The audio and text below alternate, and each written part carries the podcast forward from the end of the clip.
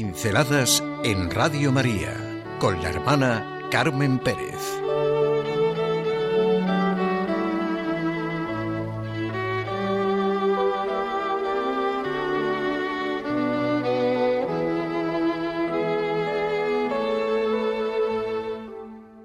Como una antorcha. Se cuenta que Erostrato, un pastor de Éfeso, fue el responsable de la destrucción del templo de Artemisa, considerado una de las siete maravillas del mundo antiguo, y que coincidió, según Plutarco, con el nacimiento de Alejandro Magno. Cuando fue detenido, confesó que lo había hecho para que su nombre pasara a la historia. Su único fin era lograr fama, a cualquier precio. Esta es una manera de lograr fama, hacer lo que sea a cualquier precio. De una manera mucho más cotidiana y frecuente, podemos pensar en lo que muchas veces se hace para lograr fama, para atraer la atención. Y también es un hecho que algunos hombres llevan su genio como una antorcha dispuestos a iluminar el mundo, pero si le hacen esperar demasiado a la puerta acaban incendiando la casa, dice Cesbrón. Menuda amiga tiene esta afirmación. Y qué real puede ser a veces en la vida, aun en cosas y situaciones que pueden parecer sin importancia. Algunos llevan su genio, sus cualidades, su poder, dispuestos a ser la luz del mundo, a servirse de los demás como sea, a utilizar a los demás. Y si no es así, destruyen, incendian a los que están a su paso y a lo que está a su paso. Hay otra forma de llevar su genio, su actitud ante la vida como una torcha incendiaria. Y son esas personas que se creen las más desgraciadas del mundo, porque no hay menos vanidad en creerse el más desgraciado de los hombres que el creerse el más dotado o investido de poder.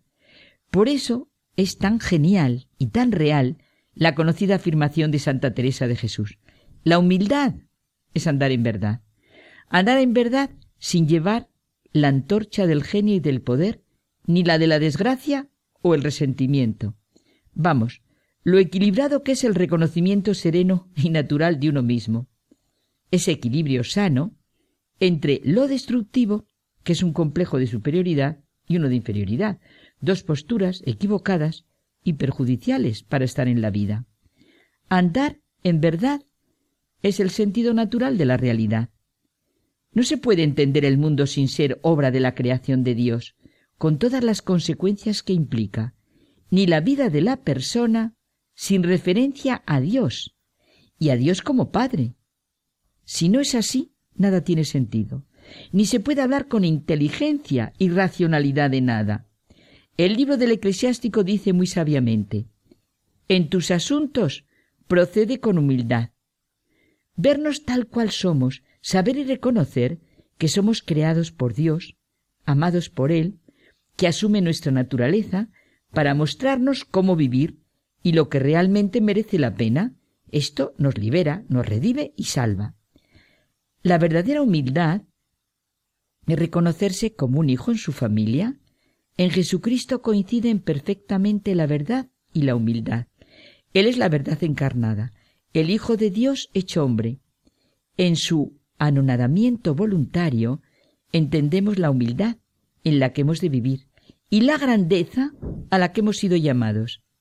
Nada de ir con una antorcha incendiaria, incendiaria, no sé qué he dicho, tanto por sentirse lleno de prestigio y poder, como por el contrario, por ser el más desgraciado de los hombres. Ya decíamos que en el fondo esos dos extremos son expresión de vanidad y orgullo.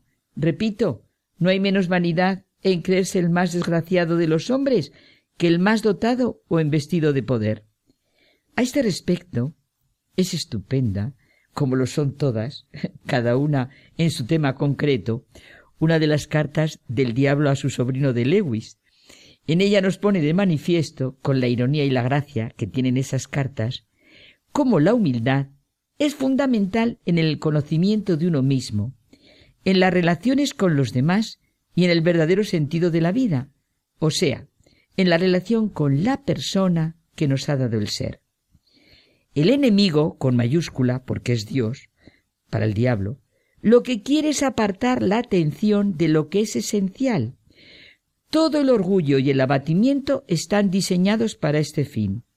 Por eso, dice el demonio, hay que ocultar al paciente, al ser humano al que tiene que tentar, la verdadera finalidad de la humildad.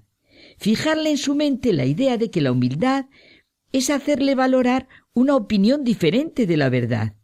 Miles de humanos, de esta forma, creen cosas absurdas de la humildad, como pensar que las cualidades son menos valiosas de lo que él cree que son. Humildad significaría que pacientes, o sea, los hombres guapos, traten de creer que son feos, o si son inteligentes, crean que son tontos.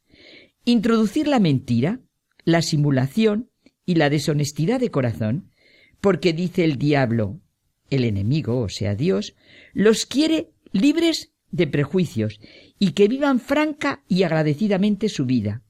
Quiere que cada ser humano sea capaz de reconocer a todas las criaturas como gloriosas y excelentes. Quiere devolverles amor y gratitud a todos, incluidos ellos mismos. Si aprenden a amar a su prójimo como a ellos mismos, les será permitido amarse a sí mismo como a sus prójimos. Y esto hay que impedirlo, insiste el diablo.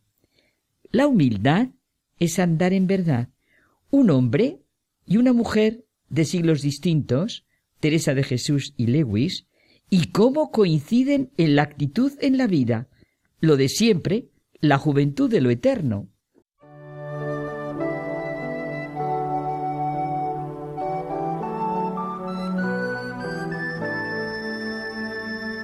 Pinceladas en Radio María con la hermana Carmen Pérez.